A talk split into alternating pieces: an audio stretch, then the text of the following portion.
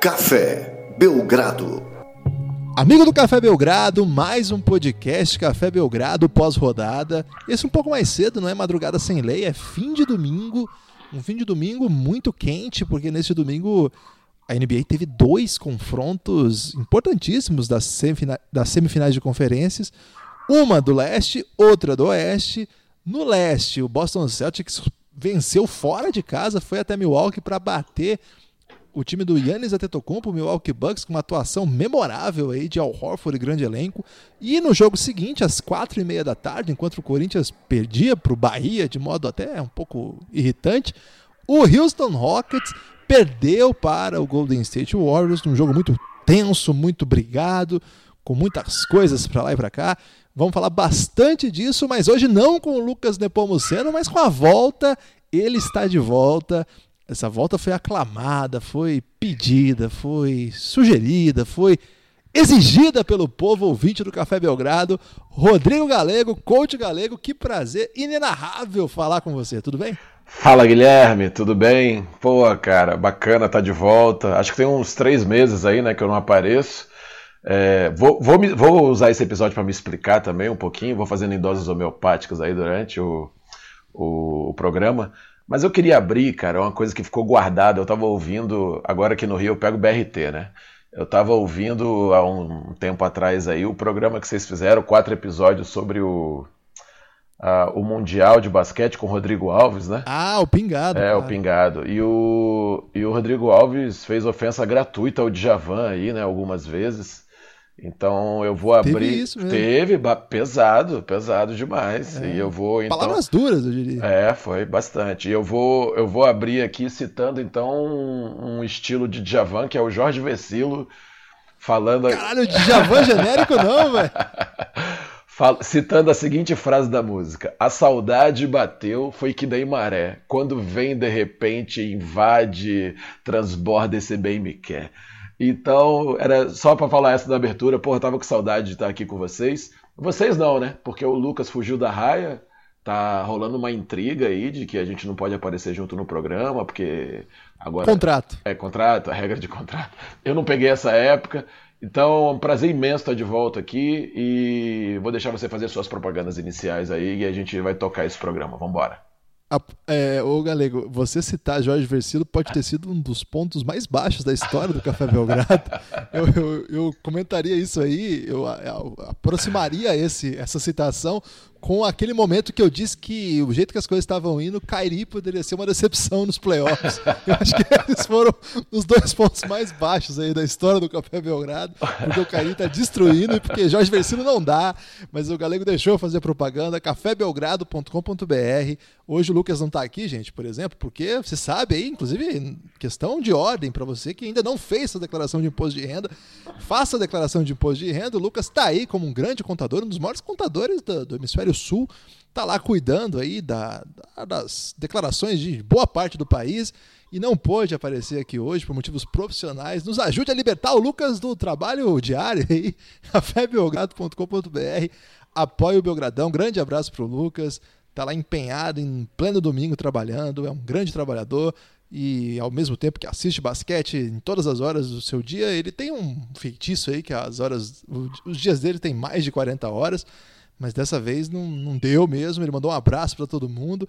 E tem a questão contratual, né? Assim como Al Pacino e Roberto De Niro fizeram no Fogo contra Fogo, não vou poder reunir Nepopop ou Coach Galego por questões contratuais. Aí, a não ser que a gente faça algum truque de câmera, tela verde no final. Que é isso, hein, Galego? Você e o Nepopop estão numa marra. Cara, eu vim aqui em missão de paz, cara. Isso aí é coisa do Lucas, que desde quando a gente começou, né, eu comecei a participar, ele se ofendeu com a história da poesia e foi um, uma bola, um efeito bola de neve aí. Foram criando outras situações. Mas, mas enfim, é isso.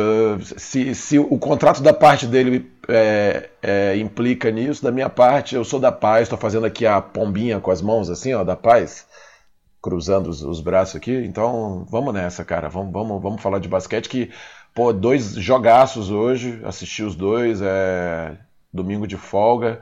Uh, fazer, vou abrir aqui fazendo um agradecimento primeiro, o, o, o Guilherme. Posso, posso, posso abrir? Claro, posso? claro. E, e, é bom até dizer porque a sua, a sua seu problema aí com o Lucas não tem razões clubísticas, porque agora vocês dois estão juntos no Flamengo. Exato. Exato. A gente está em paz nesse lado aí. É um, é um dos únicos momentos que a gente se dá muito bem. Ah, pô, eu subi ali em fevereiro, eu lembro de você começar a gravar uns programas me zoando aqui, né? Falando que eu tava sumido e tal. Mas era porque eu tava já em negociação direta com o Flamengo, e aí, eticamente, não, não tem muito sentido, né? A gente tá misturando as coisas é, e falando, dando opinião de basquete brasileiro e tudo. A gente, tá, a gente tava gravando o Pingado com vocês e a gente conversou nos bastidores, aí ficou uma situação ah, que a gente chegou a um consenso de que não era bom para nenhum dos lados, né? Mas a, sobre a parte da NBA aqui, para mim é super legal. Mas, cara, queria te dizer assim, tô realizando um sonho trabalhando no Flamengo agora, já tô há 45 dias por aí trabalhando. É, queria fazer um agradecimento realmente especial ao Flamengo, a maneira que eu fui recebido no clube, por diretoria, funcionários, comissão técnica, cara, a maneira que, porra, Gustavo, Fernandinho, a Chupeta, que é o nosso coordenador lá, todas as categorias de base, a, a troca que a gente está tendo, assim, a maneira como eles rapidamente me absorveram como mais um né, na equipe a somar lá e atletas desde a base também até os atletas do adulto, assim, cara, uma parada que eu realmente não esperava. A gente passa muito tempo na vida trabalhando para tentar uma oportunidade como essa, né? E às vezes quando ela chega, você fica meio incrédulo assim de que ela está acontecendo. Já foram vários dias meus que eu chamei de época de euforia, né? Indo treino, indo pro treino assim, dormindo pouco, porque estava acordando de madrugada ansioso aqui, feliz por estar tá, tá fazendo algo que eu amo, algo que eu gosto num clube tão grande, tão, tão bacana, com um trabalho tão bacana como é o Flamengo. E, cara, uh, eu também agradeço a vocês, né, o Café Belgrado, porque querendo ou não, me deu um, uma visibilidade a ponto de você tem que ver esse número de mensagens. Já comentei isso com você, né, nos bastidores. número de mensagens que eu recebi das pessoas, dando os parabéns, uh, não só de torcedores do Flamengo, mas pessoas falando assim: pô, vou ter que torcer um pouco pro Flamengo agora, por sua causa. Então, assim, foi muito bacana. Eu fiquei muito emocionado mesmo, assim, muito agradecido. Uh, não soube muito como lidar com isso. E acabei que fui me perdendo, não consegui responder todo mundo, dei uma sumida mesmo para dar uma mergulhada, né, fazer uma imersão aí no trabalho, uh, mudou muito a cultura. Uh, se Brasília já é pequeno comparado ao Rio de Janeiro, né, como cidade, nos últimos anos eu morei em cidades bem menores, né, morei numa cidade de 25 mil habitantes, depois morei numa outra de 300 mil, nada se compara né, ao dia a dia aqui no Rio, a correria que é e, e o dia inteiro no clube como eu estou passando, então dei uma sumida mesmo. Hoje eu passei o dia no Twitter, né, falando qualquer coisa lá, besteira, desabafando sobre a vida. Mas fica esse agradecimento, Guilherme. Estou realmente muito feliz, passando por um momento muito único na minha carreira, na minha vida, assim, aprendendo muito, nível de aprendizado absurdo. E a ponto de eu estar tá acompanhando pouco a NBA, cara. Não estou conseguindo, estou dormindo cedo, me transformei num idoso absurdo. Uh, e, e, aí agora, hoje eu estou feliz, hoje eu posso participar desse programa porque eu realmente assisti os dois jogos, acompanhei, assisti as entrevistas, estava dando uma olhada nos números, nas estatísticas, então dei sorte também de pegar dois jogaços como foram os jogos de hoje, cara. Então, Galego, é uma honra para nós tê-lo aqui. O Galego não falou, porque ele é muito humilde, mas ele tá 100%, hein? Todos os jogos aí, vitórias até agora. O grande desafio vem na LDB no próximo, é no próximo semestre? Ou é, semestre? a primeira etapa da LDB, acho que está confirmada no Rio já, é 20 a 24 de junho. Junho, junho então é nesse semestre. É, nesse ainda. semestre ainda. Daqui a pouco, vai, vai chegar rápido. Então a gente vai seguir acompanhando aí o Galego e eu só vou torcer para empatar quando for Corinthians e Flamengo, o resto eu vou torcer sempre pro Flamengo. Sou Flamengo desde criancinha. Boa. Eu já provei lá no Twitter com uma foto minha que me botaram uma camisa do Flamengo quando eu era bebê, sem a minha autorização. Agora vamos lá, galego, falamos aí dessas duas grandes séries, dois jogos e tanto mesmo. E eu queria começar aí te perguntando: você esperava que o seu Boston Celtics tem isso também, né, galera? Você é Boston Celtics. é, e não é, e não é daquele tempo assim, de já tinha muitos títulos, não, né? Só tinha 16, Só né? tinha 16, é verdade. Foi uma época assim difícil do time, né? Ah, brincadeiras à parte, eu quando comecei a assistir basquete, eu sempre fui meio do contra. Eu não era no nível do Lucas de torcer contra o Michael Jordan, mas assim, eu gostava de não torcer para o mais famoso na época. Na época tava, o Chicago Bulls estava começando a dominar ali na, no, no, no 1990, né, 91. E o Boston eu gostava muito, achava o Larry Bird muito interessante, porque ele era branquelo, desengonçado, eu me identificava muito, porque eu era muito ruim jogando basquete. Não que o Larry Bird fosse ruim, né? E aí eu comecei a torcer muito e depois, cara, não sei se você vai lembrar, tu lembra do Red Miller? Uh, oh, não, não, perdão, cara, Red Miller não, desculpa, Red Lewis. Era um ala, Lewis, é, era um ala que morreu, cara, jogando, inclusive, né? Passou mal em quadra, foi afastado, depois voltou e morreu. E eu era apaixonado, cara. Me amarrava no jogo do Red Lewis, achava que ele ia carregar a franquia para novos títulos, passando a era do Larry Bird e tudo. E eu fiquei com essa paixão, mas vou te confessar uma coisa, ô Guilherme. Não dá para ficar torcendo assim, cara. Eu me amarro no time do Milwaukee. Lembro lá no, quando eu comecei a participar com vocês que eu tive que fazer uma errata num, num, num, programa, né? Falando, olha, falei que talvez não fosse esse ano ainda o Bucks, mas acho que o Bucks tá na briga e tal. E, cara, o time do Bucks é muito legal de assistir também. Então, lógico, tem, fico feliz com a vitória do, do Boston, assim, mas não consigo nem torcer muito, não, cara. Eu fico torcendo para ver como é que os times vão sair dos buracos, das armadilhas que foram sendo criadas nos jogos. E hoje, o jogo do Boston, houve uma armadilha muito interessante aí, que se você quiser começar a falar, a gente começa a destrinchar o jogo. É, a primeira coisa que chamou atenção foi que deu lá o, o pula 2, a bola chega no Giannis e quem defende o Giannis é o Al Horford, né? Isso aí já ah. deu uma, um elástico mental ali em quem estava acompanhando. Não sei se havia essa previsão. Eu não cheguei a pensar muito sobre o matchups. É, a gente pensa tanto, mas é melhor esperar começar logo, porque uhum. a, a, série tem tanta, tanto vai e vem, uma série de sete jogos, que você ficar projetando muito antes, o amigo do Café Belgrado vai até prestar atenção que a gente nem fez muito pré-séries, pré assim. A gente faz uma análise geral. Foi até uma brincadeira lá com o Game of Thrones, no Movie Mondays uhum. de sábado. E o. Então, porque a gente espera acontecer, mas eu, eu confesso que a hora que começa tal Al Horford no Giannis, eu falo. Ok. não sei muito bem o que, que vai dar isso. É, o que, que, você achou? A hora que começou isso aí, era uma coisa que você previa, que você projetou? Que, como é que você vê isso aí? Primeiro, é, só fazendo um parênteses aí, o que eu recebi de piadinha nesses três meses sobre o meu ok, tá? E o pior, o que eu comecei a perceber, o quanto eu falo de ok no meu dia a dia, seja na fila da padaria ou no meu treino, é absurdo, cara. Eu vou melhorar quanto a isso. Uh... Por favor, não pare de falar agora que viralizou. Beleza. É, acho que era um dos matchups uh, possíveis, sim, Guilherme. Uh, a marcação do, do Al Hofford no, no, no Gianni, né? Uh, mas também não ficou restrito, assim, em alguns ângulos de bloqueio. Eu sempre sou, falo bastante sobre isso, né? Ângulo de bloqueio, porque dependendo dos ângulos, a gente vai falar depois de, de Golden State e Houston, né? Por exemplo, os bloqueios do Golden State e Houston eles já botam logo o Stephen Curry para tentar bloquear o, o marcador do Stephen Curry para tentar bloquear o, o Harden para ver se tem troca, né? Aí dependendo do ângulo muito alto ali, o Stephen Curry consegue dar um show e depois recupera no dele, né? Mas dependendo de outros ângulos, não, tem que trocar mesmo, né? Então, em alguns ângulos que o Milwaukee atacou, eles faziam troca mesmo, né? Foi uma coisa bem interessante, mas assim, a troca que eles faziam é uma troca que eu chamo que o cara pula para dentro, né?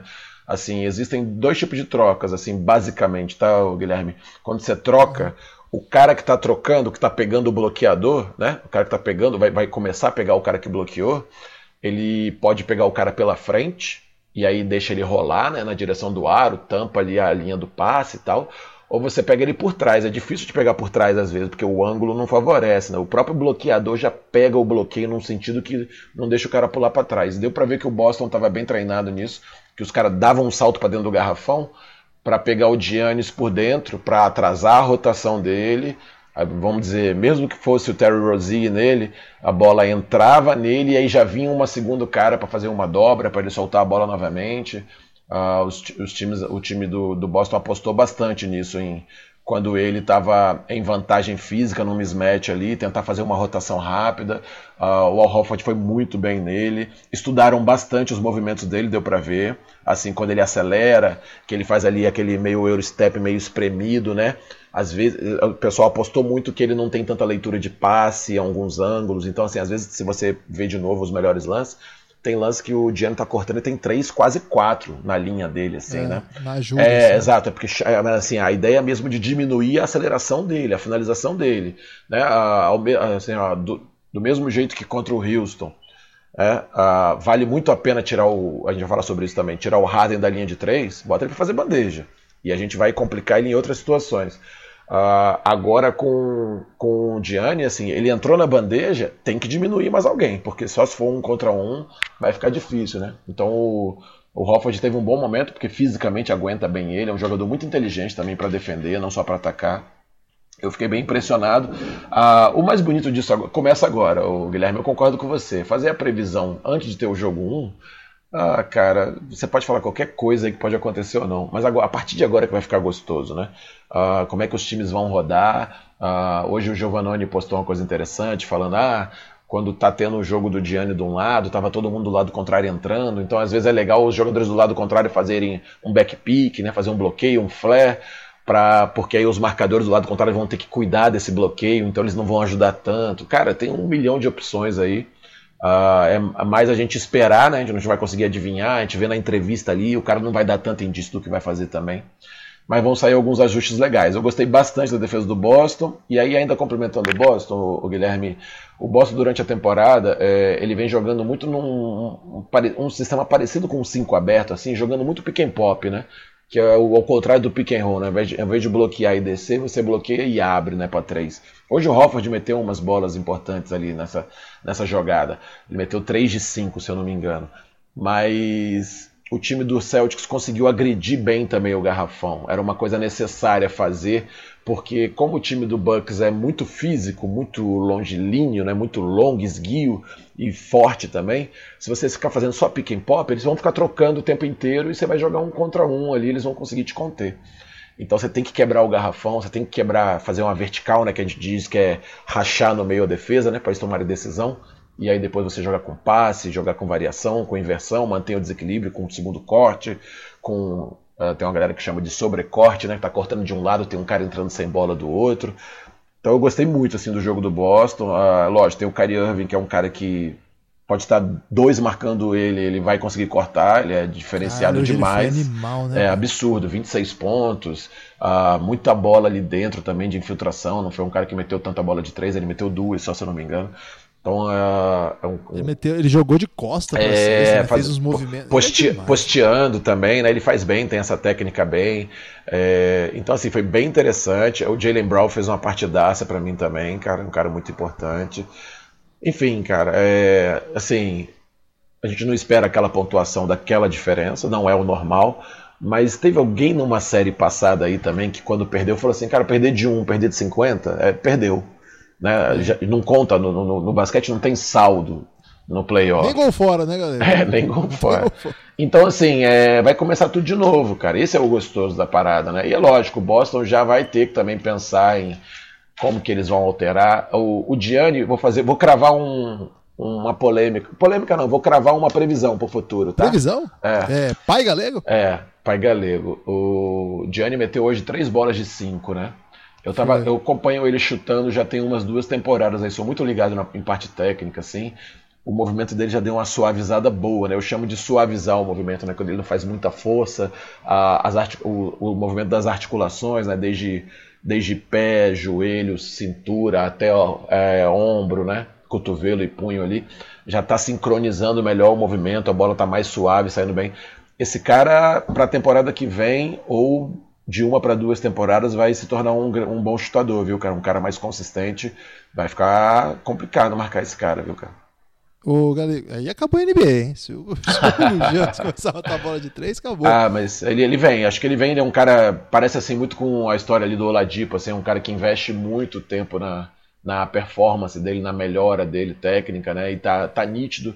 Quando fecharam muito ele ali, ele chutou, não se chuta aquela bola ali assim só, ah, então tá pagando, então ele tá treinando muito essa bola por fora e já tá começando a ter alguns traços de confiança ali. Não tá com o movimento perfeito ainda, mas vai soltar, viu? Ele vai soltar. Eu acredito que já pra temporada que vem os números deles vão dar uma crescida boa aí na, no número, na linha de três.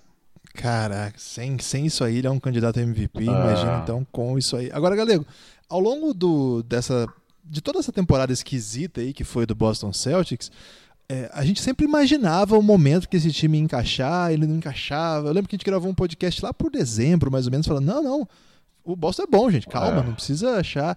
E o time engatava uma sequência ruim. E sempre nessa, nessa questão. Agora, existia uma marcha a mais, a gente imaginava para playoff, né, aquela mar marcha extra, uhum. que seria uma atuação melhor, por exemplo, do Gordon Hayward, uhum. o Kyrie man continuando mantendo o que ele é capaz de fazer, mas no playoff, que o jogo é mais duro, ele não diminui o rendimento, né, uhum, ele, ele, até melhora, assim. Agora, uma coisa que a gente podia esperar, mas talvez não tenha projetado tanto, até porque na temporada regular a gente basicamente não fala desse assunto, é a defesa, né? É. E o que a defesa do Boston Celtics fez com o Pacers? Teve, teve quarto aí que o Pacers fez uma bola de quadra. Uma bola, uma. é. E, um, e uma descendente, né? Foi isso, isso mesmo, é. Imagina.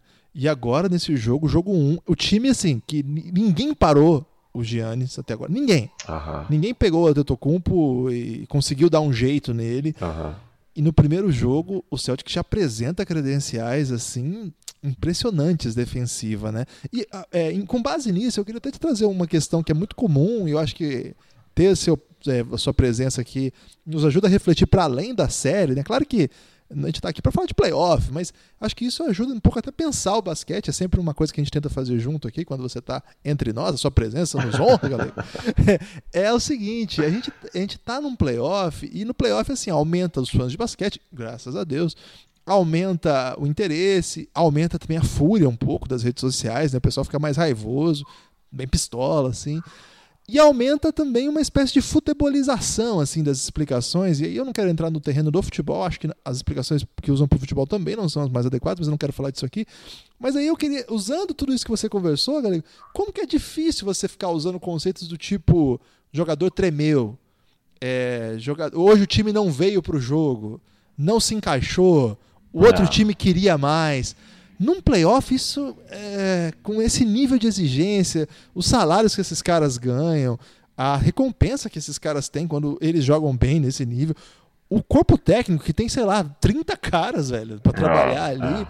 É, essas, essas simplificações te incomodam? Assim, você que trabalha profissionalmente com isso, é, ao ver o, é, esse tipo de explicação, às vezes prosperar, em vez de uma explicação um pouco mais situando o que pode acontecer, né? Porque o que acontece é uma das possibilidades do que poderia acontecer, não é exatamente é. o que necessariamente ia acontecer, né? uhum, né? Uhum. Você pensa sobre isso, Guilherme? Ô Guilherme, eu vou abrir falando que você é um verdadeiro fanfarrão, né, cara, nisso, né? Caramba, Porque, palavras, é, palavras duras. Porque você sabe que eu abomino isso, cara. eu sou, eu fico bem chateado com essa. Ah, também assim, o futebol não tem culpa, tem culpa o que se faz dele, né? O, espo... é, o esporte é instrumento, né? O esporte é instrumento.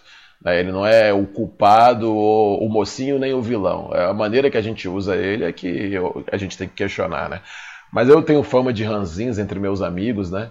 E até eu te desabafei isso um dia, eu tô achando que é por isso que você tá tá me trazendo isso, mas você faz toda uma fala bonita e traz uma pergunta assim: você já pensou sobre isso? Eu só penso nisso todo dia, cara. Eu penso nisso todo dia. Eu penso, meus cabelos brancos têm muito a ver com isso, cara.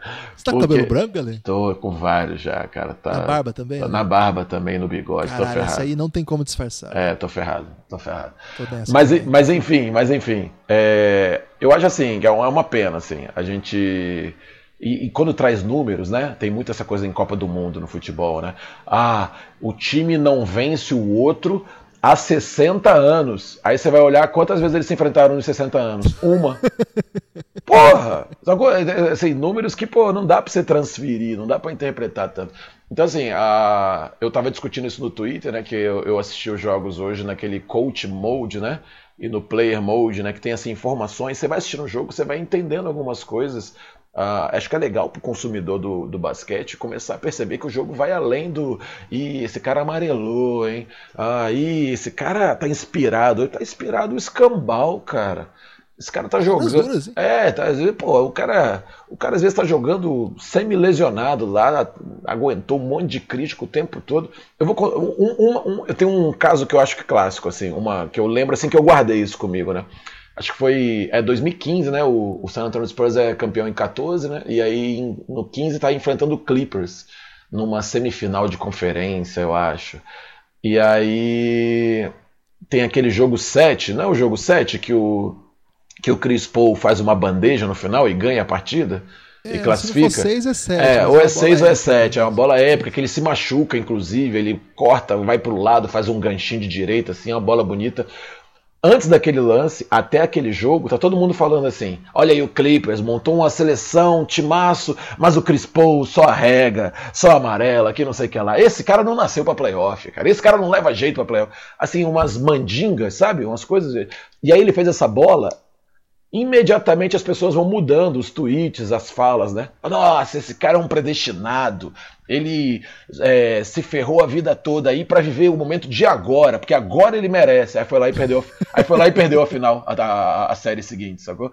Então, assim, eu confesso a você, cara, que eu foram anos de terapia aí para em vez de me emputecer com algumas coisas ou passar raiva, eu me diverti. Então hoje eu me divirto muito no Twitter quando começa os playoffs. E eu sou meio ranzinho, eu às vezes dou uma cornetada no, nos tweets aí. Se for buscar meus tweets antigos, você vai ver eu dando uma zoada em quem faz isso. Mas assim, me incomoda um pouco, Guilherme, assim. Começou o jogo, tem sete minutos de jogo. Aí o Boston tá arrebentando a defesa. É, Boston vai mostrando que veio pro jogo, né? Porque o Milwaukee, não sei. Cara, o Boston você foi pro jogo, o Milwaukee vai tentar reagir, pode ser que reaja ou não, cara. Acabou, cara, é jogo, cara. Que bom que ele veio pro jogo, é, né? o ônibus não quebrou. assim, essa necessidade, a gente tá muito nesse mundo virtual da necessidade de postar, né, de dar opinião. Então a gente está com uma necessidade ultimamente mundial né, de criar narrativas. Né? A gente tem que criar narrativa o tempo inteiro, tem que ter o bem contra o mal, o certo contra o errado, essa jornada do herói eterna, né? Então, cara, eu fico incomodadíssimo, assim. E tem, tanta, tem tanto número bacana, cara, tem tanta coisa acontecendo bacana. Falando sobre números, para voltar aqui, né? O, o, o, hoje o Boston consegue conter muito o jogo dentro, né? No, no Gianni. Mas assim, eles também conseguem anular bem o, o, perímetro, sabe? É uma coisa que me chamou a atenção também. O Brook Lopes chutou quatro bolas só de três. Né? Um cara que tem uma média de mais chutes aí e só fez uma, né? 20% de aproveitamento. Então, assim, é muito difícil, assim, quando você. Um time forte como é o Boston. O Boston também é um, um time forte fisicamente, né? Consegue se igualar bem nos matchups e tudo. É, você consegue marcar seu, sua principal estrela. O Giannis fez 22 pontos, Guilherme. Só que dos 22, foram nove de três. Não é o normal dele fazer não. nove pontos de três.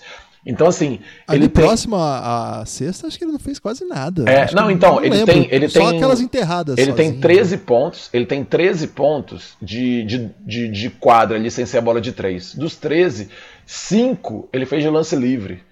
Então, assim, é. ele tem oito pontos da quadra, da bola que ele gosta. E eu lembro que desses oito. Eu uma... me lembro de umas duas enterradas que sobraram. É, exato. Bola. Uma delas é um erro de passe do Boston e já sai um contra-ataque de cara, assim, dele. Então, assim, a, a, a, o Boston conseguiu tirar a fluidez, né? A fluidez é. do que o, o Milwaukee está acostumado a fazer.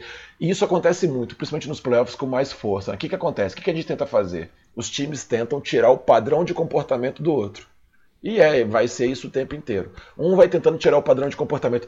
Pô, mas essa bola aqui saiu livre, o cara foi lá e matou. Cara, pensando em 48 minutos, toma três bolas dessa, mas não toma as outras 10 ali, que eles estão acostumados a fazer, que eles ganham volume ali, que tem passe extra lá. Né? O, os times que estão marcando o, o, o Rockets estão fazendo isso. Né? Não deixa o Harden ficar quicando meia hora. Você vê que já está um pouquinho mais colado nele. Mas eu, eu falo do, do Rockets e do, e do Golden State depois. Enfim, é isso, o, o, Guilherme. Eu gostei muito do jogo. O Milwaukee vai responder. Aí, assim, aproveitando ainda a cornetada aí, né, da, da, dos lances do futebol, né? Aí, Milwaukee ligou o alerta, já tem tweet assim, ligou o alerta, já está agora relembrando o pesadelo da temporada passada, onde perdeu e não sei o que lá, não conseguiu jogar, ganhar nenhum jogo fora, e, contra o Boston e tal.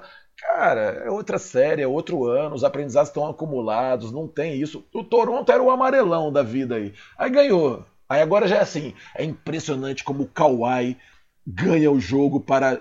É impressionante como o Gasol. Cara, é, cara, mas é isso, cara. Perdeu duas, três vezes, o time mudou, cara. O time reinvestiu. Isso é, é a vida acontecendo, cara. E a gente quer criar a narrativa né, do, do da superação ou da. Ah, do, do, do, do da, da, do mito, né? Da mítica do cara que não consegue superar isso. Cara, é... vamos sair dessa, vamos analisar o jogo, vamos curtir. Tem muita coisa legal acontecendo, Guilherme. Tá uma delícia esse playoff. Eu acho que as semifinais dos dois lados vão ser assim séries possíveis para próximo de sete jogos e cara é, é assistir, aprender e curtir, cara, curtir, porque vai passar O bom do playoff é que é o playoff, mas o ruim do playoff é que ele dá um sinal assim: daqui a um mês, um mês e meio acaba. Então, putz, cara, eu fico, numa, fico numa dualidade, eu fico sofrendo um pouco, sabia? Isso aí não é nem uma bad retroativa, isso é uma, uma bad preventiva, né? Você já tá se preparando boa, boa, pra, pra, ficar na bad. Né? Tipo de pensamento aí do ansioso, cara. Bad oscilante, né? Uma bad oscilante, assim, ó. É uma esquizofrenia oscilante, sei lá. Vamos, vamos criar um termo para isso aí depois. Vamos. O, o Galego, antes de gente mudar de série, eu tenho uma última questão usando um conceito aí que o Lucas importou também, ironicamente, mas nesse caso com grande sucesso, do futebol também, uhum. que é o perigo do gol cedo. O pessoal brinca que às vezes você faz um gol cedo aí e o time se empolga e toma uma virada. É. É, isso, é, e você acha que. E a gente até brincou com isso, dizendo que se tem alguém que tinha o perigo do gol cedo era o Bucks. Uhum. Qual que é o perigo do gol cedo? É você ter mostrado tudo que tinha, uhum. ainda, vamos dizer assim, você gastou antes da, da hora, antes do, de você ser efetivamente desafiado. Aí você vem com uma temporada regular irrepreensível, você chega no playoff e varre o coitado do Pistas, coitado do Pistas. Tem o Blake Griffin ainda não joga dois jogos, né? Então, é. A série é muito difícil. É, passa o rodo mesmo. É, você acha que a falta de competitividade até agora vai ser um, um desafio? Por exemplo, o Boston Celtics também varreu mas teve um ano inteiro de ajuste, né? O, uma, o, o, que o Boston Celtics fez ao longo do ano foi ajuste, uhum, sem parar, uhum. achar um, um, jeito de jogar. Não que o Bucks não tenha feito, chegou jogador no meio da temporada, teve que ajustar bastante coisa também. Mas você acha que essa, é, essa, essa chegar a essa série tão dura a gente falou sobre isso também. Ao, ao chegar nesse momento, eu, eu, lembro que eu falei pro Lucas, cara, eu tô com dó do Giannis pegar um Celtics agora. Quando definiu o cruzamento Celtics no quarto, eu falei, caralho, fodeu pro Giannis. Uhum. Um pouco para falar assim, será que o Bucks tá, tá, pronto? Você falou, é o primeiro ano desse time. É. É o primeiro ano do Bud lá em Milwaukee. Uhum. É, esses ajustes, eles vão ser mais complexos porque é a primeira vez que o time vai ter que de fato parar para fazer isso? Ô Guilherme, assim, eu, eu, eu, acho muito legal essa sua fala porque a gente bate um pouco nisso que a gente está falando da, da tendência de criar narrativas. Isso é uma das interpretações possíveis, né? A gente não tem só duas respostas, só certo e errado, só isso ou aquilo. Claro. É, são várias interpretações. A interpretação que eu gosto de fazer é de entender uma linha do tempo das coisas, né? Da trajetória do time. Você acha, imagina, o coach Bud vai lá, começa a treinar o time, vê o potencial que tem o time, o time começa a desenvolver. Você imagina ele parando assim lá para quando tivesse no trigésimo jogo da temporada regular e falando assim, pessoal, parou não vamos usar tudo, não. É o gol cedo. É, não vamos usar tudo, não. Porque senão a gente vai se destacar muito e as pessoas vão estudar a gente e vão. Não, não existe, não existe no alto rendimento o cara chegar numa, num pensamento disso. Existe assim. É, eu cheguei no playoff agora. Agora, sabe aquela jogada com aquela varia... aquelas três variações que a gente fazia? Agora a gente vai acrescentar essas aqui, ó. Nós vamos fazer essas. Essa jogada se chamava isso, agora ela vai chamar isso. E também, assim, vai, vai ser desmanchado, desmontado de um jogo para o outro, isso, porque o nível de estudo dos caras lá é muito absurdo. Mas assim, o, o, que, eu tô, o que, que eu tô querendo dizer com isso, para ser um pouquinho mais claro, assim. Coach Bud tem uma chance, quando ele assume, de fazer assim: é, vocês são vitoriosos, vocês são uma equipe competitiva, eu vou fazer vocês serem a melhor campanha da liga inteira. Isso tem um impacto a médio e longo prazo na, na, na instituição, na franquia, né, nos jogadores, no dia a dia. Então, assim, é lógico, ele vai correr riscos agora. Né? O, o time uh, se expôs muito, mas é normal, um time que está em crescimento. Então, assim, uh, não dá para abrir mão de ser bom durante a temporada, sabe? É, uh, vamos dizer, o Golden State, quando teve aquelas campanhas maravilhosas lá. Talvez eles pudessem ter, assim, não entrado na paranoia lá do 73-9, de que eles quererem, queriam bater o recorde e tal, e ficar na. Sabe? Porra, mas foi demais. É, é, lógico, fez história e tudo, mas assim. Uh, falar que os caras vão esconder jogo, não, vamos mais devagar, que não é mais devagar. Não, não, não, é muito difícil nesse nível de competitividade você é, estimular o jogador a frear, sabe? Frear o desenvolvimento. Não, não existe assim. Você vai na contramão, porque na hora também que você quiser puxar, e aí? Né? E aí? Então, assim, é, o que eu imagino é, é que lá dentro do Milwaukee há uma previsão de que esse time precisa de provações, assim como o Toronto também precisava nos outros anos e não conseguiu. E eles fizeram os ajustes que eles puderam, trocaram um ídolo, é, reforçaram durante a temporada, deram o all-in deles lá. O Milwaukee deve ter essa percepção de esse time vai precisar provar alguma coisa agora. Pode ser que aconteça. E é o primeiro ano. É, né? exato. Pode ser que aconteça nessa temporada. Mas assim, pode ser que não, cara. Né? O Chicago Bulls, antes do Jordan arrebentar, ele era espancado pelo Detroit lá. E você vai falar. Que a... é, literalmente. Literalmente, inclusive. você vai falar que aquelas pancadas não formaram a. Vou usar um termo coach agora. Vou não, falar que aquela. Não. Vai criminalizar isso aí. Vamos, vamos, por favor, tô com vocês. Mas você vai falar que aquela. A, a aquela fase do Detroit Pistons batendo, ganhando deles, não foi responsável pelo desenvolvimento, desenvolvimento daquele ambiente vencedor dele, daquela mente vencedora deles? É lógico que foi. Né? Uh, você lembra do Golden State uma temporada antes, aquele jogo do Stephen Curry contra o New York Knicks, que eles perderam o jogo, inclusive. O Golden State arre... o, o Stephen Curry arrebenta, faz, sei lá, uns 50 pontos, mete não sei quanta bola de 3, né?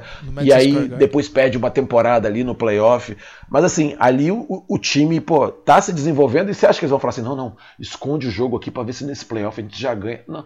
É, assim, é ines... beira a ser inexistente isso, tá? É inexistente. Agora, Quanto a ações táticas, a elementos táticos, camadas do que vai se colocar, do que se vai exigir, uh, eu acho que é diferente o que é feito, o, Guilherme.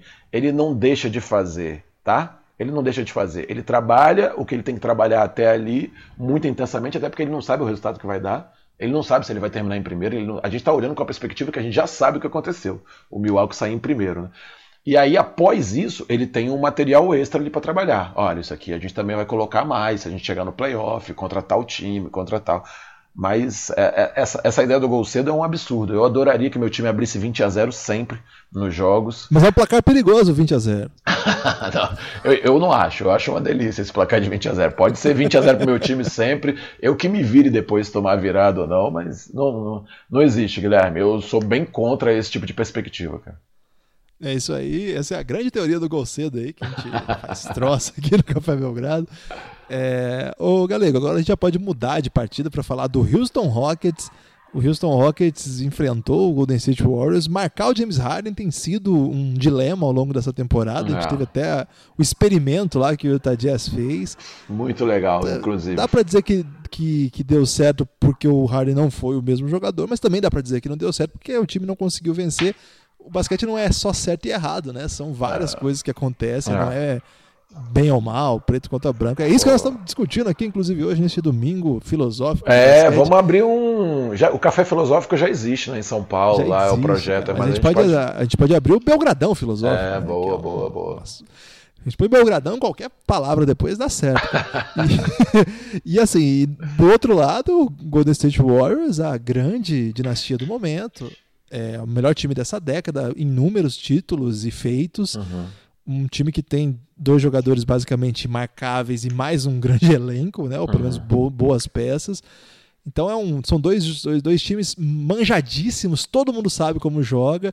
Um duelo que até o ano passado foi a sete jogos e até desde, desde então a gente fica na expectativa de como seria caso o Chris Paul estivesse inteiro naquele jogo 7. Uhum. E aquele jogo 7 também foi cheio de, de acontecimentos é. naquela ocasião. O Houston com o mando, né? Agora esses times voltam a se enfrentar, primeiro, num jogo marcado de polêmicas. O Houston estava bem pistola com a arbitragem, Mike D'Antoni, Chris Paul, sobretudo. O Harden ficou tentando acalmar a galera, mas também ficou irritado. É, foi um jogo muito físico. Imagina como é que é esses dois times. Não só a rivalidade, mas são caras que jogam o tempo todo sem a bola, né? O, o Golden State é uma das coisas que distingue esse estilo de jogo deles é o que eles fazem fora da bola. É, é um tipo de jogo absurdo, assim, a, a, capacidade que esses caras têm de movimentação, entrosamento. E aí tem um outro lado que não quer deixar isso acontecer, porque se deixar, é, toma 30 na cabeça mesmo. E aí o jogo é muito pesado fisicamente é, para os juízes assim não foi fácil independente do que a gente tenha gostado ou não mas eu acho que também a gente tem que sair um pouco do clima da futebolização de novo aqui hoje está sobrando para o futebol né uma pena que um esporte que eu gosto tanto ao contrário do Lucas que é meio hater aí do futebol um hater recente é, não sei de onde que ele tirou essa, porque ele era um grande fã do futebol até pouco tempo atrás. Acho que ele tá fazendo pose aí pro amigo do Café Belgrado. Mas assim, galera, é, de fato foi um jogo atípico desse ponto, mesmo para para uma discussão que é comum de playoff, a gente está sempre discutindo play, é, arbitragem e tal. Aqui no Café Belgrado a gente tenta evitar um pouco, Mas hoje chamou bastante atenção, né? Até pelas reclamações. O Chris Paul chegou a ser é, expulso. Uhum. O Mike D'Antoni tomou técnica em momento decisivo, o Chris Paul também. É, muita falação para lá e para cá. O Draymond Green tomou sua terceira técnica nos playoffs aí. Então estão segurando o nosso menino, não deixando mais ele fazer a sua manifestar as suas opiniões com relação às marcações do jogo. Agora, o que, que, você achou disso aí, galera? Foi, foi, foi de fato uma arbitragem um pouquinho diferente ou o jogo que levou para esse caminho? É, eu achei que foi um jogo muito físico, muito contato, né? Ah, as duas defesas tiveram como estratégia é, diminuir os espaços né, do jogador que está com bola, né?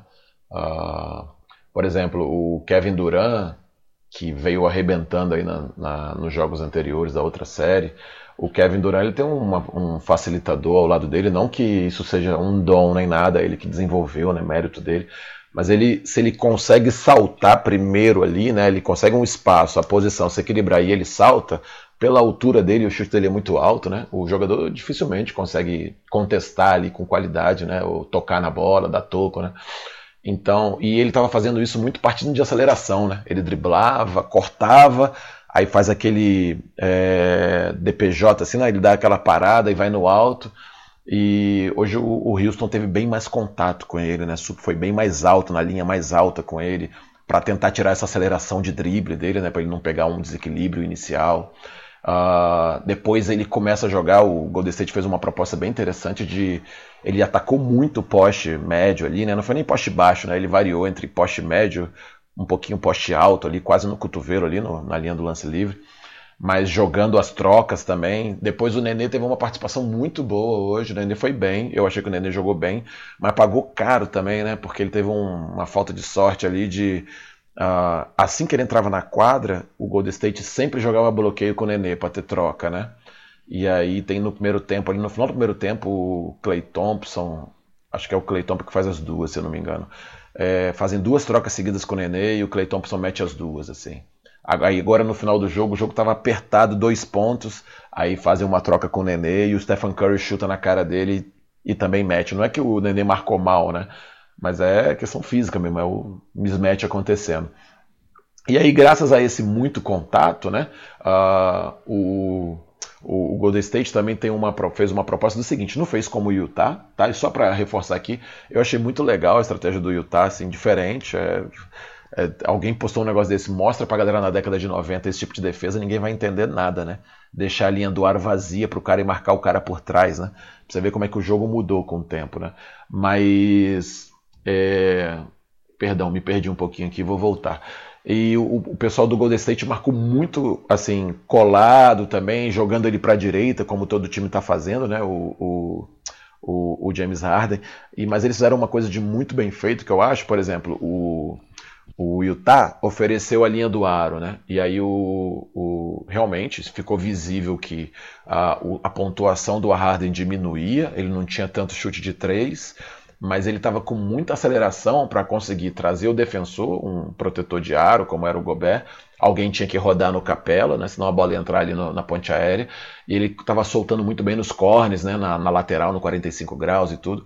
Hoje, o Golden State conseguiu é, apertar ele, ele não entrou tão acelerado para a bandeja, e os caras conseguiram ir e voltar, assim, saía nele, ele queria entrar um passe no Capela, a defesa já conseguia igualar no Capela, tirar o espaço do Capela, a bola ia fora, já conseguia rodar um pouco melhor, e aí o Houston também não meteu, a bola não caiu, né?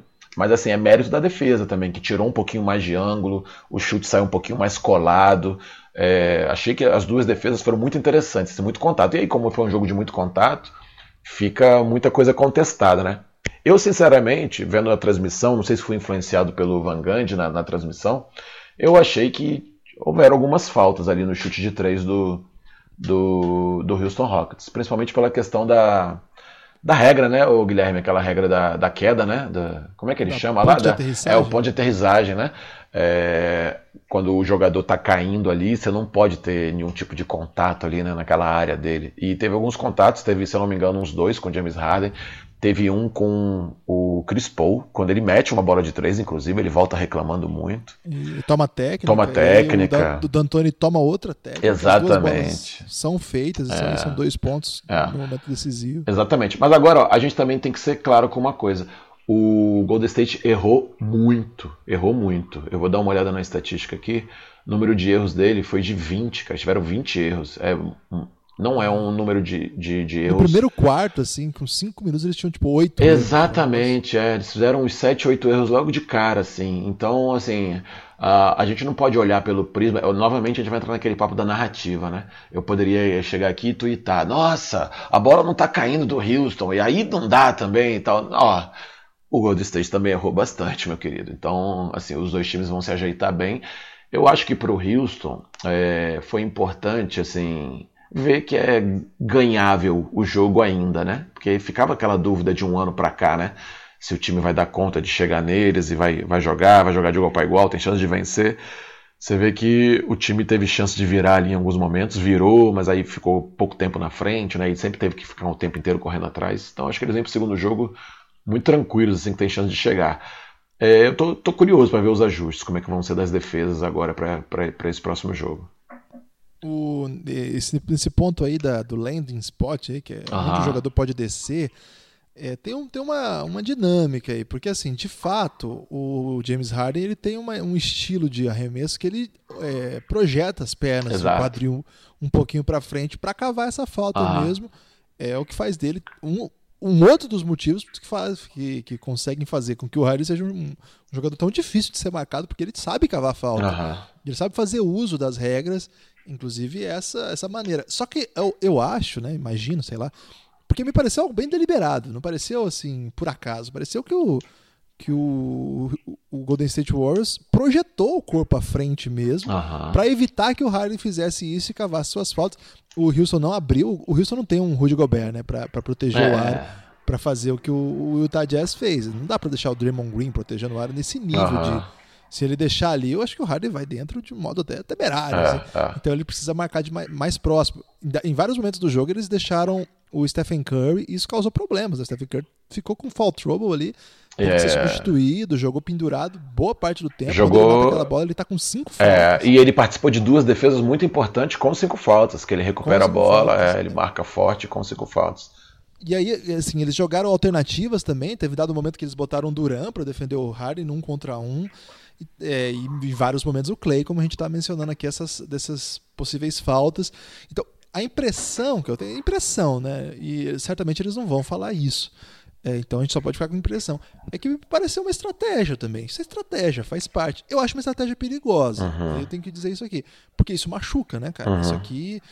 Eu tendo a entender que isso aqui é meio que. Se você fizer isso, você vai se machucar. Então para de fazer isso que você faz. Uhum. Uma espécie de. Não, né, não falar isso. O, em dado momento da transmissão, é, o, Jeff, o, Jeff, o Jeff Van Gundy, né, o irmão mais velho, fala assim, que é comentarista também técnico, que é o Vanguard americano, porque o Vanguard brasileiro é o coach E ele fala assim: olha, no mínimo a gente vai ter que conversar sobre qual que vai ser agora a regra do landing point, ah. porque esse jogo parece que foi abolida essa regra. Ele fala isso, não, não. sou eu quem está falando.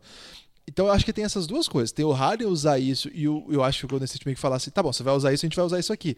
O problema é que o Golden State tem no seu histórico, por exemplo, que fez o Patulha, que foi precisamente assim que o Patulha machucou o Kawhi Leonard numa série. Uhum é, importante da história aí do Golden State e do, e do San Antonio Spurs, né? É, então, eu acho que tem isso a gente vai ter que conversar durante a semana. Ah, acho que a liga vai ter que reunir, vai ter que definir aí algum parâmetro, porque eu acho perigo, esse eu acho um jogo perigoso, assim, é, literalmente nesse uhum. caso.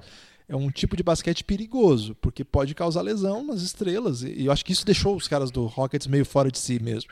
Eles ficaram, é. é eles ficaram bem. Você viu que eles estavam enfurecidos né, sobre o que estava acontecendo. Porque era perigoso, você via vários momentos, não era só o Clay Thompson, né? Tinha uhum, o Clay Thompson, uhum. tinha o Draymond Green. Eles de fato projetavam a perna durante o arremesso. Eu, eu, galera, isso aí me incomoda, assim. Não, não, não gosto que o basquete chegue nesse nível de, de perigo, assim. Eu também não gosto, por exemplo, quando lá na série do, do Philadelphia, o Embiid solte o cotovelo. Teve um lance ontem é. que ele meio que fecha a cabeça do Ibaka no, no movimento, parece mais de MMA do que basquete. Não gosto, assim. Uhum. Meio, me causa certo mal-estar. Acho que esses dois times são muito bons, mas eu entendo plenamente. Esses times se odeiam. Esses personagens aí, por mais que se respeitem, eles vêm de uma série de sete jogos que tem que ficar ouvindo na cabeça do outro coisa de legado, quem é campeão, quem é, arrega. É. Esse papo não é coisa de tweet brasileiro, né? É coisa de jornalista americano, é, coisa exato. de prêmio, coisa de filme. Então, eu acho que tem muita coisa envolvida que a gente nunca sabe, né? Você que é um profissional disso, imagina, deve saber de histórias assim que não, não vazam, né? Mas que são estratégias que estão ali no, no, no dia a dia. Acho que isso sinaliza também por que, que os caras estavam tão. Estavam é, fora mesmo. O Chris Paul chegou a ser expulso e eu não sei muito bem se ele tocou no árbitro, foi por isso que ele tomou a técnica. De todo modo, era a segunda, né? Se fosse a segunda técnica, era automaticamente expulso. Na NBA tem essa regra. Uhum. Olha, foi. foi um jogo daqueles que deixou o Twitter. É... eu adoro o Twitter, é a minha rede social preferida, porque lá as pessoas são lacônicas, são é, muito irônicas. Não é igual no, no Instagram, que a pessoa é feliz e tira foto nu. Mas assim, um abraço pro Heitor, inclusive, lá do Buzzer Beater, um dos maiores nudistas desse país. Agora assim, galera, é, eu, eu não gosto quando chega nesse tom de animosidade, sabe? Com muita raiva para todos os lados, e provocações, e palavras de baixo calão. Uhum. E o Harden é um cara que só faz falta desse nível, e só é, é só faz esse ponto porque os arbitra a arbitragem deixa. E hoje não deixaram e aconteceu isso. E aí do outro lado, é, o Curry não joga nada, se não fosse o Duran salvar, ele nunca era campeão. E esse time aí, que é panela, eu não gosto da hora que chega esse tom, me incomoda um pouco. Acho que o, o, a vibe da NBA no país é tão legal, uhum. é tão bonita, assim, tem tanta gente que gosta e curte e tal, que seria interessante até a gente não ir muito para esse tom, mesmo se às vezes a gente ficar com raiva, eu tô falando agora com o nosso ouvinte, mesmo se você tiver com raiva, assim, emputecido com alguma coisa que aconteceu, tenta não, não jogar pólvora nesse, nesse, nesse nível, não, porque a gente tem a tende a perder com isso aí. É, a gente tá indo mais para um, um nível de, de estômago, assim, né, de, de bilis, né, na, na, na projeção da nossa opinião. Tenta curtir um pouco. Eu sei que dá raiva, né? E se você torce para um dos times em, em questão, a tendência é ficar meio enraivecido aí, mas tenta dar uma segurada, dar uma controlada aí no, no humor, porque nós estamos vendo, pelo menos ali, ó, se a gente colocar aí James Harden, Chris Paul, Stephen Curry, Kevin Durant, para não ter que debater, só rapidinho. Nós estamos falando de quatro caras que vão pro Hall da Fama, que estão jogando é. ali na sua frente, que estão decidindo as suas próprias carreiras, né, o seu próprio legado, uma palavra que a gente gosta de falar porque tem a ver com história. Estão discutindo o resumé, para usar o francês desnecessário aí. Estão discutindo, eles estão decidindo coisas que vão ser fundamentais. E se a gente vai ficar perdendo tempo discutindo arbitragem, eu entendo. Tudo como eu falei, a gente falou bastante sobre isso, né? Mas olha, é Vamos curtir essa série. Eu, eu não torço pra ninguém, é mais fácil pra, pra, pra falar isso, né? É, mas, cara, essa série é muito legal, porque a hora que o Curry mata aquela bola, eu, eu, cara, eu falei, caralho, ele é foda. Esse cara é foda. Daqui a pouco o Harden mete, ele meteu uma bandeja em cima do Clay Thompson, cara, que ele cai até meio machucado, assim, né? Meio, uhum. é, aquela bandeja foi linda, cara. Caralho, como esse cara joga, velho. Puta que pariu. Galera, esse momento dos playoffs é assim, é a nata da nata, é onde assim, onde a gente consegue chegar, né? É o limite da, da do talento absurdo, do rendimento, do mais pro... cara, eu, eu para você que é um profissional do basquete, ver esses caras nesse nível assim, que, que, é, galera? Assim, é privilégio, é inspiração, é meta para você mostrar para seus jogadores? Como é que você trabalha isso? Cara, eu vou te falar, se eu tive a chance de assistir esse jogo hoje no League Pass, eu sou privilegiado sim, entendeu? Porque porque cara, é demais assim, tirando a brincadeira aqui, barra crítica, é eu, assim, uma coisa que eu gosto de notar e playoff traz muito isso, você vê os caras tendo que marcar um pouco mais duro, né? Os caras têm uma temporada de 82 jogos e você vê que um jogo ou outro eles demoram a acordar, a entrar no jogo. Às vezes o cara passa o jogo inteiro meio em pé, não tá marcando direito. Ali não, ali cada lance o cara já tá marcando mais duro, tá joelho flexionado, antebraço no contato, sabe? Tentando pegar o, cada um o seu ali, uh, seguindo a estratégia que eles treinam. Essa parte eu acho muito gostoso, assim, porque a, a gente está muito nessa ideia de endeusar os caras, né? A gente só vê highlights, a gente vive um mundo de resumos, né? De highlights, a gente vê só os melhores momentos e tal. E Filosófico isso aí. É, exato. E, e, o jogo, cara, o jogo você tá vendo assim, a construção desses highlights, né? Então você tá vendo os erros e os acertos, o cara escorregando, caindo no chão, marcando duro. É, pô, ao mesmo tempo que você vê uma jogada linda daquela do aquela bandeja pela esquerda do Harden, eu, eu gosto de ver o replay e gosto de ver o Clay Thompson marcando. E assim, sabendo que ele está tentando marcar da melhor maneira, o cara é gigante, marca bem, é um bom defensor de perímetro e toma uma bola daquela na cara, sabe? E ainda é falta. Tá, é muito gostoso, assim, esse, esse lance do, uh, dos enfrentamentos, né? É. Ah, fazendo um, um, apanho, um apanhado geral do que você falou aí, primeiro que, assim, eu, eu, eu realmente é, confesso a você que eu não tinha pensado que esse lance da, da bola de três ali foi algo tão deliberado, assim, intencional. É, não é fácil tentar marcar agressivo aquele step back ali, é complicado mesmo, principalmente o do Harden ali. Mas eu vou ficar mais de olho nisso, porque faz sentido também o que você está dizendo, a questão das provocações e tal. Esse lance da galera ir pro Twitter e falar, ah, cara, tá, tá na moda ser, ter ódio, né? Assim, infelizmente, a gente está numa geração que tá na moda ter ódio e tá na moda você ter que escolher algum lado para dar opinião contra o outro, assim. Então é, é meio bizarro mesmo, a gente tem que tentar não entrar nessa onda, né? Não entrar nesse efeito manada aí que está acontecendo no, no planeta Terra. E a outra coisa, assim, eu, eu, falando ainda sobre o jogo, é primeiro uma partidaça do Draymond Green, o, o Guilherme. Nossa, eu sou muito fã dele. É, cara, ele. Ah, eu, eu, eu consegui, agora antes da gente começar a gravar, eu consegui assistir a coletiva do Steve Kerr, né? E ele tava falando assim, ó, não tem como, agora essa hora aí os caras vão jogar mais tempo mesmo, né? Porque o, o Golden State é bem Caxias, assim, é bem pragmático a questão das substituições, do tempo de quadra, e fala, não, a gente poupa roda bastante na temporada inteira para esse momento, momento como esse. O cara jogar mais mesmo. Então ele estava falando que Kevin Durant jogou 6, 7 minutos a mais, o Draymond Green 5 minutos a mais e tal. Cara, o Draymond Green ficou a um rebote, uma assistência de fazer um triplo duplo, né? E assim, você olha para o Kevin Durant que fez 35 pontos. Você, pô, o Draymond Green carregou muito. Esse lance que eu te falei da defesa de é, falsear uma ajuda no corte do. fazer um fake ali de que vai ajudar o corte do Harden. E assim que o Harden solta no Capela, né? Que o Capela vem ali por trás da tabela, conseguir voltar no Capela. Eu tava falando do Draymond Green, cara. Ele fez isso algumas bolas que é impressionante, cara. A velocidade que ele se desloca, que ele consegue chegar e ele marca, né? Que ele, ele tem uma parte física, ele tromba com o cara sem ser falta, assim, consegue chegar e tira o cara de posição. Foi foi, foi muito legal. Uma coisa que eu acho interessante, que a gente vai ter que ficar de olho, que eu acho que está sendo bonito de ver e talvez faça diferença nessas séries, é assim, eu passei pelo Boston e não falei, né?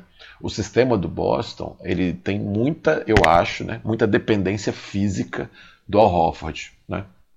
O Al Horford vai ter que jogar muito próximo do 100% o tempo todo para o time estar tá rendendo para caramba. Tá? Isso é uma opinião minha, assim eu, eu temo pelo cansaço do Hofford, sabe? Em algum momento, algum tipo de lesão, estiramento e tal. Eu sei que tem todos os cuidados lá possíveis, mas se um cara desse se lesiona, complica muito ali.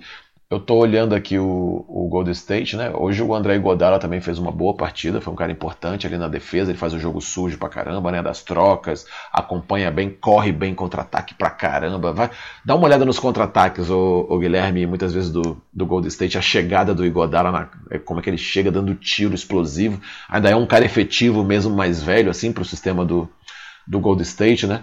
Mas assim, o Golden State, se você olhar, se um desses caras machuca para valer aí também, cara, complica, viu? Complica bastante. O time tá sem tanta rotação assim de cara decisivo. Então, eu acho que a parte física e o cansaço, né?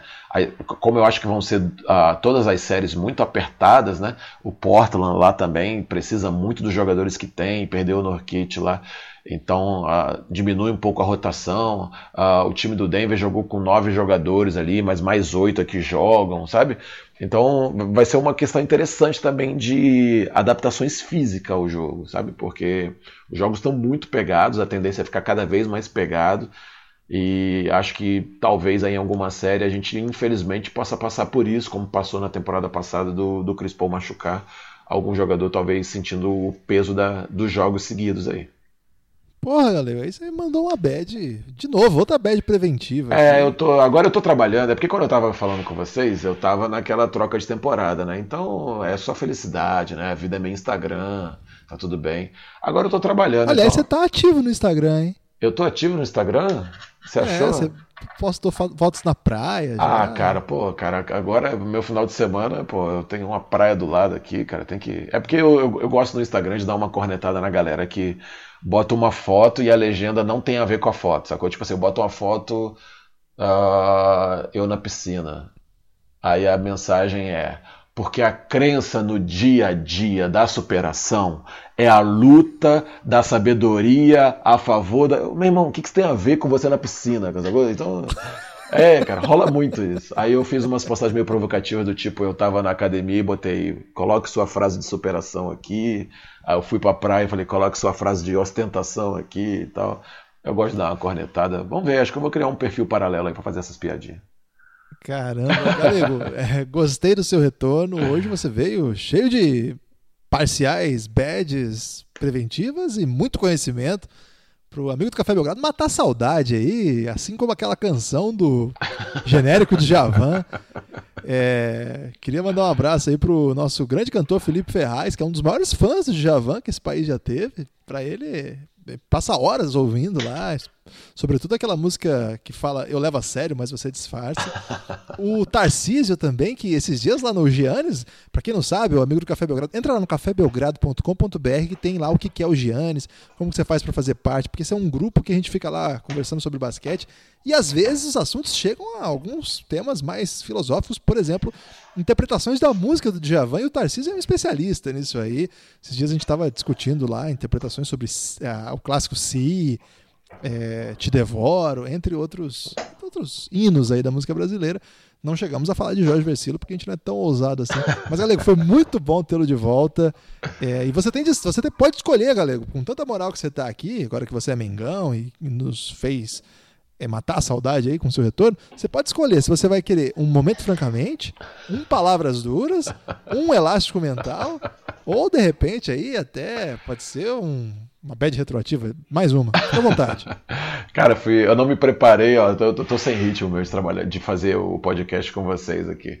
E eu não me preparei para nenhuma delas, acho que eu não tenho informação nenhuma para falar. Na verdade, eu vou fazer o seguinte, então, eu vou aproveitar para me desculpar para a galera dos Giannis lá, que eu praticamente desapareci totalmente, não consigo acompanhar. Estrelou, né, eu não consigo acompanhar, cara, é muita mensagem. E assim. Você acha que a gente é pouco para você? É, é, exatamente por isso que eu estou me desculpando, para não parecer que eu estou mascarado nem nada, mas sempre que me mandar, a pessoa no Twitter me manda mensagem em particular e tudo, eu sempre que puder tento responder. Uh, vou mandar uma mensagem. Rapidinho, só uma questão, por favor, então, por favor. da mensagem, que há um grande debate lá no Giannis, é a favor ou contra o café no ambiente de trabalho. Você é a favor ou contra? Cara, eu não tomo café, cara. Você acredita, cara? Caramba, isso aí vai repercutir muito lá no. Mensagem agora, pode ir pro uh, Não, então, é, só novamente, cara, fazer um agradecimento a todo mundo. Eu tô. Uh, o dia que eu puder, eu não sei quando é que a gente tem janela né, para participar, mas assim, eu também me comprometi a assistir melhor essas séries agora. Uh, a gente está entrando na, nas semifinais do NBB, mas também está entrando nas semifinais da NBA. Agora eu já estou mais adaptado à rotina aqui no Rio de Janeiro, então quero participar mais com vocês aí quando puder. E para mim é sempre um prazer falar de basquete, trocar ideia. Uh, e é isso, cara. Estou na torcida para que as séries sejam muito boas. É lógico que eu torço para que o Boston faça uma final aí. Eu acho que vai dar Toronto do lado de lá. E aí torço para ter uma final entre Boston e Toronto, que eu acho que iam ser jogos incríveis de assistir também. É, ô Galego, antes de me despedir, eu preciso mandar um abraço aqui para o Vinícius Rezende Bueno, que faz doutorado em botânica lá na Federal do Rio Grande do Sul. E ele pediu, e ele disse assim: Eu, é, eu duvido que já pediram abraço para o Belgradão para plantas, galera. Você é a favor de mandar abraço para plantas? Eu vou apertar o botão Cleo Pires e eu não tenho capacidade de opinar sobre isso. a Cleo é filha da, da Glória Pires. Ah, é a Glória Pires, foi mal, foi mal. A Cleo tem capacidade de opinar absolutamente sobre tudo. É verdade. Ela não, é. tem, ela não tem limites. Eu tô errando demais Mas hoje. O Vinícius Bueno, ele disse, ele disse pra gente mandar um abraço pras Calea mirtifolia. Termina com folia, deve ser bom, então. Um abraço aí para essa grande planta que, segundo ele, ouve o Café Belgrado junto com ele. Ele trabalha lá com essa. Falando sério agora, é, ele trabalha, ele mandou flores, inclusive, ele estuda, galego, para preservação, né? Conservação e conhecimento sobre a evolução e a evolução no Cerrado e na Mata Atlântica. Oh, que bacana. É uma pesquisa séria aí, que também, ao som do Café Belgrado, eu diria que é um, um dos grandes momentos da ciência brasileira, ser aí ouvida junto com o Café Belgrado. Um abraço para o Vinícius, um abraço para Calé, vou chamar assim, para não ter que repetir o Mitfolia. Um grande abraço, Vinícius. Galego, muito obrigado. Valeu. E sigam o Café Belgrado, redes sociais, RT por aí, compartilhe nos grupos de WhatsApp para sua família. Se você ouviu o Belgradão e compartilhar num grupo de mais de 100 pessoas, você manda um print para o Café Belgrado em qualquer das redes sociais que você vai receber um acesso ao episódio exclusivo da Gringo sobre o Steve Nash. Faça isso, mande na DM o print. É estratégia de guerrilha isso aqui, galera. De boa, boa. Propaganda. Espalhe por aí que você ouve o Belgradão. Um forte abraço.